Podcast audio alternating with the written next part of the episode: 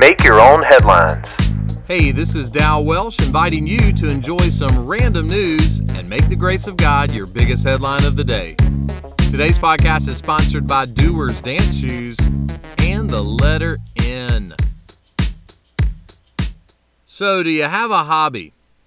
How about a hobby that requires 75,000 toothpicks?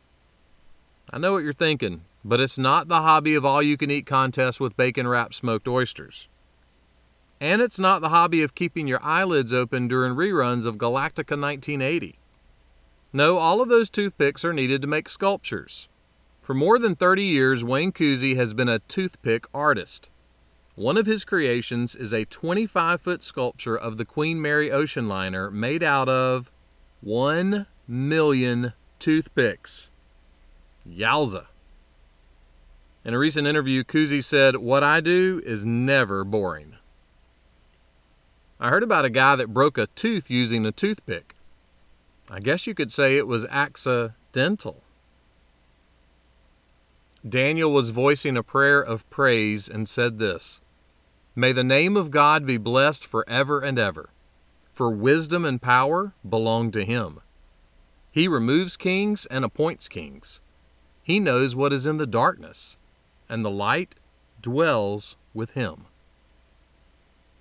In other words, being God is not God's hobby.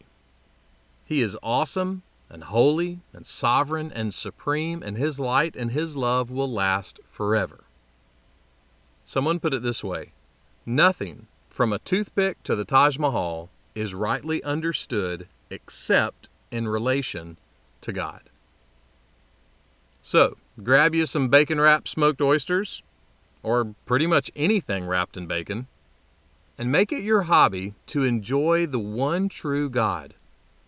Because the greatest light and the greatest love can only and fully be found in Him. Make that one of your headlines today. Make Your Own Headlines is a little smidge of encouragement from Holland Avenue Baptist Church. Tune in Monday to Friday wherever you listen to podcasts. You can find my Sunday messages by searching Holland Avenue on YouTube or Apple Podcast. And for more positive resources, check out hollandavenue.com.